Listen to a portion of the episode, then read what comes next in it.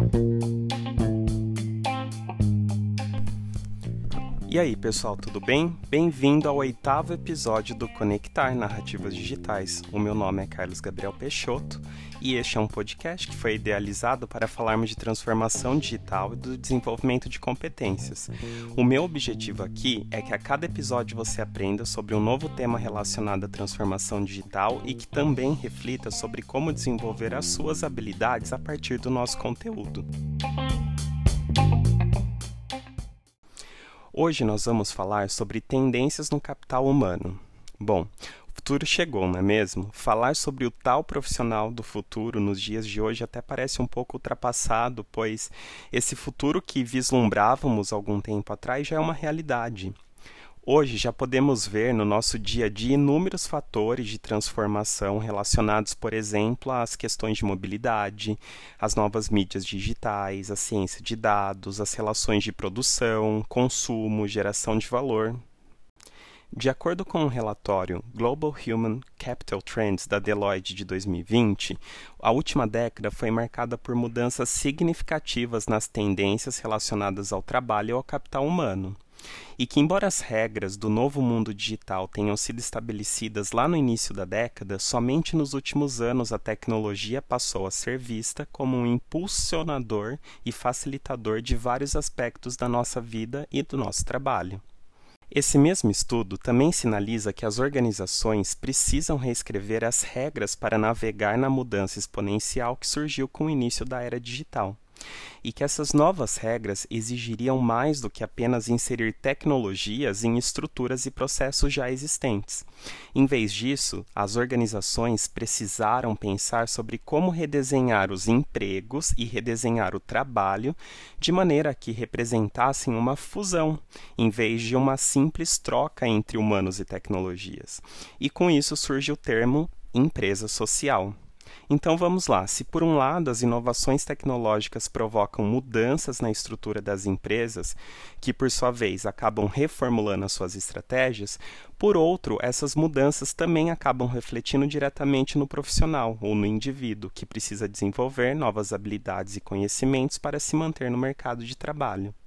Mas quais são as tendências no capital humano que as empresas buscam para garantirem a efetividade de suas novas estratégias no contexto da transformação digital? Bom, para nos ajudar a responder essas e outras perguntas, hoje teremos a honra de receber a professora Talita Cordeiro. A professora é mestre com foco em gestão de carreiras pela FEA USP e tem uma extensa carreira na área de consultoria de RH, coaching executivo e desenvolvimento organizacional. E aí, vamos lá? Professora Talita, muito obrigada pela participação no episódio de hoje. Mas antes da gente começar, eu queria que você falasse um pouquinho da sua trajetória para que os nossos ouvintes te conheçam um pouquinho melhor, pode ser? Claro, é um prazer estar aqui com você, Carlos. É bem feliz de, dessa iniciativa, né? Você falou que era um projeto antigo e e é legal quando, nesse momento de pandemia, principalmente, eu vejo vários projetos são muito conectados com a gente quando eles ganham força para emergir nesse momento de dificuldade. Então, fico feliz com esse impulso. É, e falando um pouco de mim, eu sou é, professora e consultora, fiz uma carreira de 16 anos em recursos humanos e sempre trabalhei com desenvolvimento de pessoas e organizações, então é isso que eu, que eu faço, fazia como é, gerente em organizações, 10 anos em farmacêuticas, e hoje faço como consultora e também como professora trabalhando em temas de recursos humanos. Professora, eu queria começar perguntando, eu queria saber a sua percepção e saber se você concorda que nas últimas décadas, é, de fato, tivemos assim mudanças significativas nas tendências referentes ao capital humano nas organizações. Como que você enxerga esse tema? É, eu, eu acho até que ir para últimas décadas, décadas você está sendo generoso, assim, né? Porque se a gente pensar nos últimos anos, né? É, nesse último ano especificamente, a gente está vendo mudanças muito significativas, né?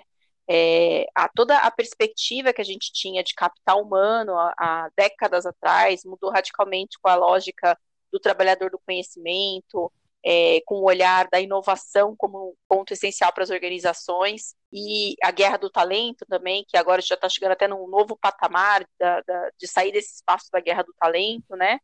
É, mas tudo isso mudou significativamente o cenário das organizações, a lógica que as organizações operam. E você vê é, hoje startups e organizações operando em modelos que eram inimagináveis há décadas atrás, né? Quando a gente tinha as grandes indústrias, as grandes empresas é, que gerenciavam é, uma massa enorme de pessoas, otimizando processos numa lógica de custos e de eficiência, sem olhar para o cliente, por exemplo, né? Essa questão do humano estar tá no centro das questões norteia todo o pensamento, tanto da, é, das organizações, né, no, seu, no, no seu olhar de longevidade, quanto na gestão do capital humano. E, professora, nesse sentido, e partindo do estudo da Deloitte e do termo que eles trazem, empresa social, você enxerga que, de fato, esse termo já é uma realidade, já é um mindset das culturas organizacionais nos dias de hoje? É, bom, primeiro a gente precisa entender que tem de tudo aí fora, né? Então, é, tem organizações que ainda operam no modelo fordista, né? Que estão ainda há décadas atrás, e talvez porque operam num negócio ou numa indústria que ainda se permite operar dessa forma, mas isso a gente sabe que não vai durar muito tempo. É, e tem organizações ultramodernas que estão super operando no modelo de negócios diferentes. Então, assim, é uma coisa que eu ouço muito em sala de aula, ah, professora, mas a minha empresa não é assim, a minha empresa está longe disso. Então, a gente tem múltiplas realidades acontecendo simultaneamente.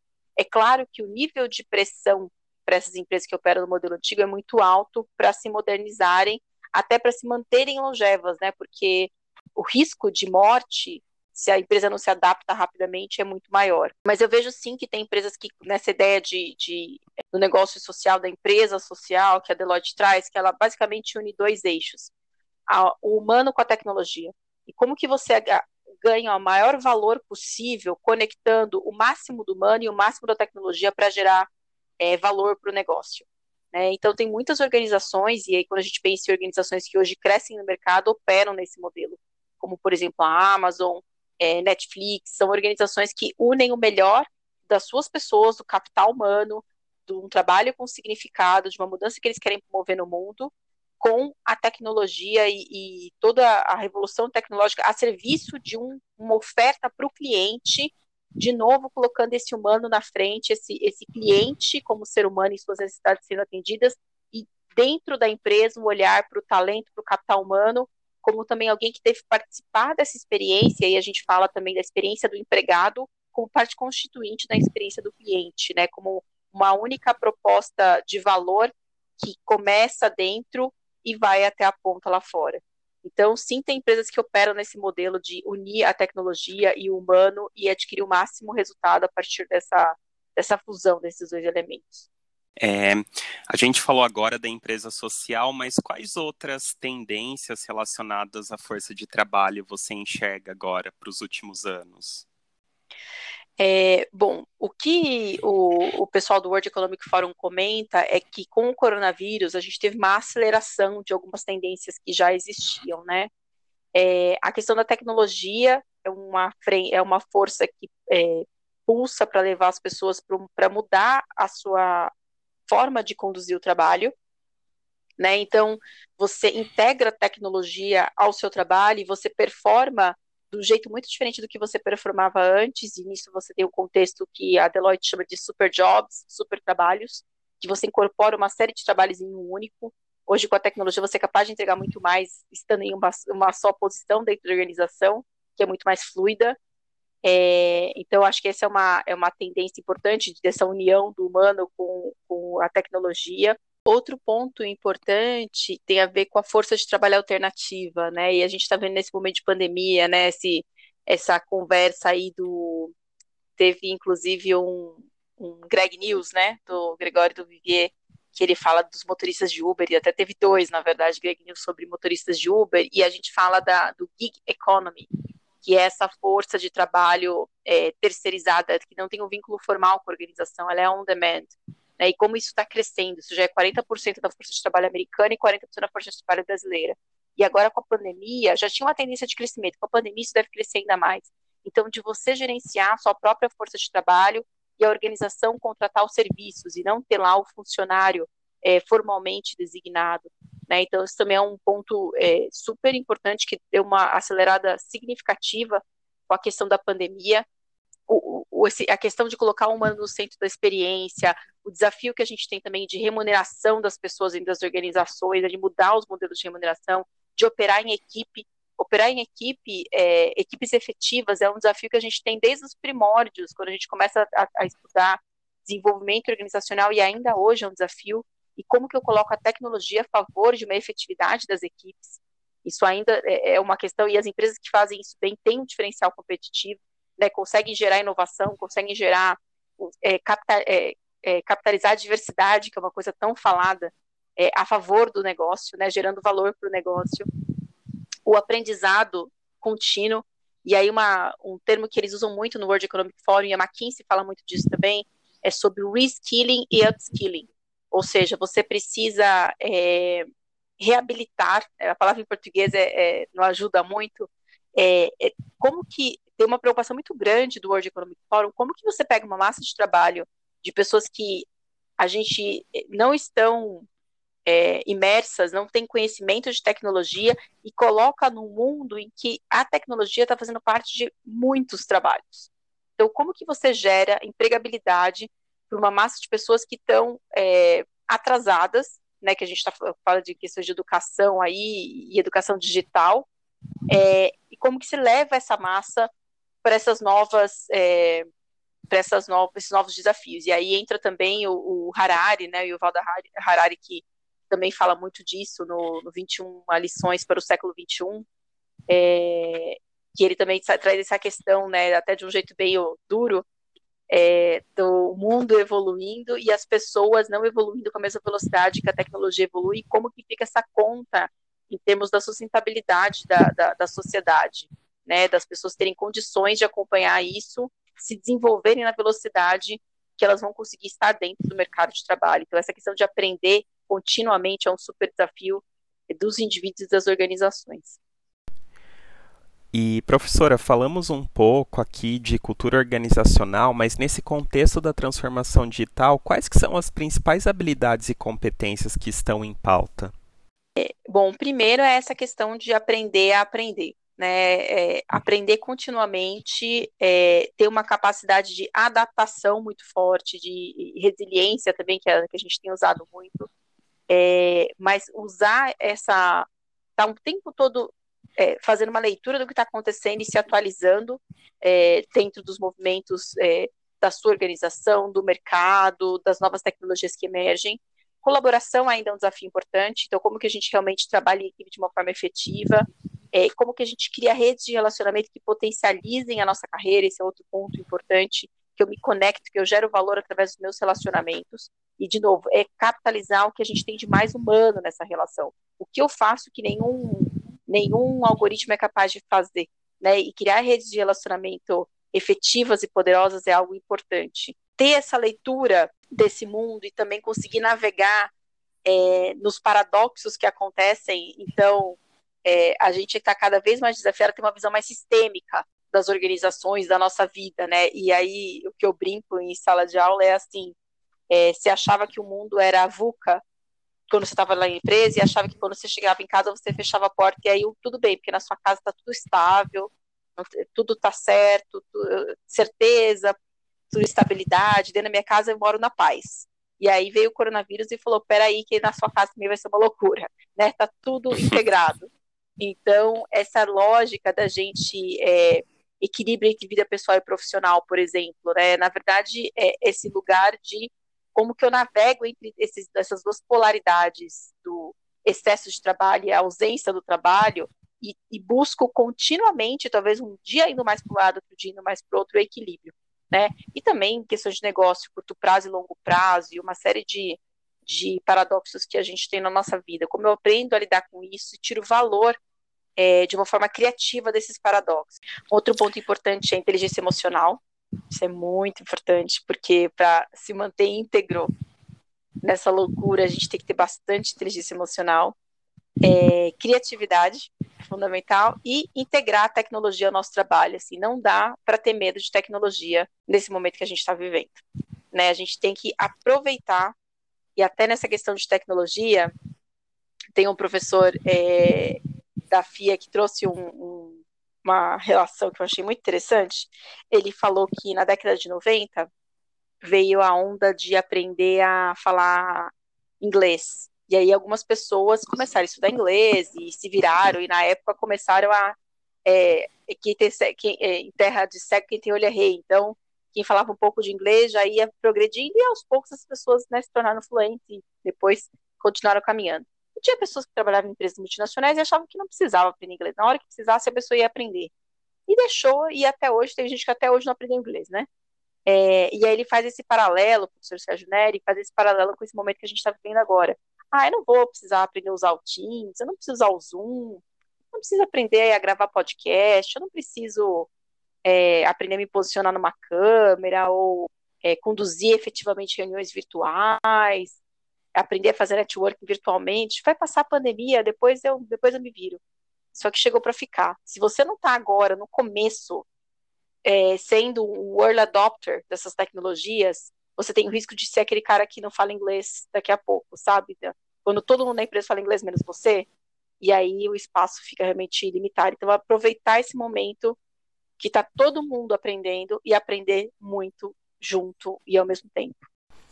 Professor, e aqui no nosso podcast a gente tenta sempre abordar um tema né, relacionado à transformação digital e tenta correlacionar com o desenvolvimento de habilidades e competências. Você tem alguma dica ou sugestão nesse sentido? É, é interessante isso, né? Porque o que é a área de transformação digital, né? Se, eu, eu ainda tenho esse olhar que talvez todos nós estejamos na área de transformação digital porque o mundo está se transformando digitalmente, né? É, então eu fico pensando, na verdade, como que a gente se desenvolve nesse novo contexto de uma forma geral, de uma forma mais ampla. E nessa perspectiva, é, eu numa lógica também de, de desenvolvimento, é, tem estudos do Center, uh, tem um estudo bem conhecido do Center for Creative Leadership que fala que a gente aprende fazendo. Então, o desafio é, é realmente operar na prática, né? É, é fuçar, é aprender novas ferramentas, novos recursos, experimentar, errar, não ter medo de errar, né? Como um princípio essencial da, da inovação. É, e não esquecer do lado humano. Quando a gente fala de transformação digital, só porque eu tenho o digital ali no nome, a gente pode levar talvez muito para um, as ferramentas, a gente vai para para artificial intelligence, a gente vai para big data, a gente vai para um monte de lugares da técnica e a gente esquece do humano. A transformação digital só acontece através do humano. E aí, de novo, eu gosto dessa imagem da Deloitte por causa disso. É, não é apenas a tecnologia, é o humano é, alavancando a tecnologia, a tecnologia alavancando o humano. Então, eu, como um, uma pessoa que quero promover transformação, eu preciso aprender a mobilizar o humano dentro de mim e nas pessoas. Então, esse olhar da mobilização das pessoas é fundamental para a transformação digital e começa com a gente. Eu acho que usar a nossa própria experiência como um laboratório de transformação e de desenvolvimento é, e se provocar nesse espaço de autoconhecimento, de autorreflexão, de entender como eu me relaciono com o outro, como o outro é diferente de mim e, e de que maneira isso me ajuda e, me, e é difícil para mim, como eu supero essa dificuldade. Então, esse desenvolvimento como ser humano é fundamental também nesse processo. Professora, muito obrigado. Eu adorei o bate-papo. Eu tenho certeza que essa conversa rápida vai sim gerar autorreflexão, vai trazer questionamento. Então, muito obrigado pela participação no episódio de hoje. Eu que agradeço, um prazer estar aqui com você. Espero ter gerado valor aí para os ouvintes e aí, não sei se tem algum espaço de comentários, é, mas acho que você vai ouvir, né, Carlos, as, os, os, comentários e feedbacks, depois você me mantém informada para a gente continuar essa conversa boa. Com certeza. Até mais, então, tá professora. Ótimo. Obrigado. Obrigada a você.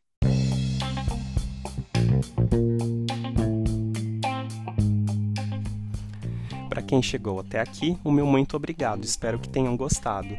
Caminhe comigo nessa trilha de aprendizagem e nos escreva para dicas e sugestões no e-mail contato.carlospeixoto.com. Na próxima semana vamos falar sobre polarização e imaterialização, tendências ocasionadas pela transformação digital e pelo crescimento das redes e mídias sociais. Até lá!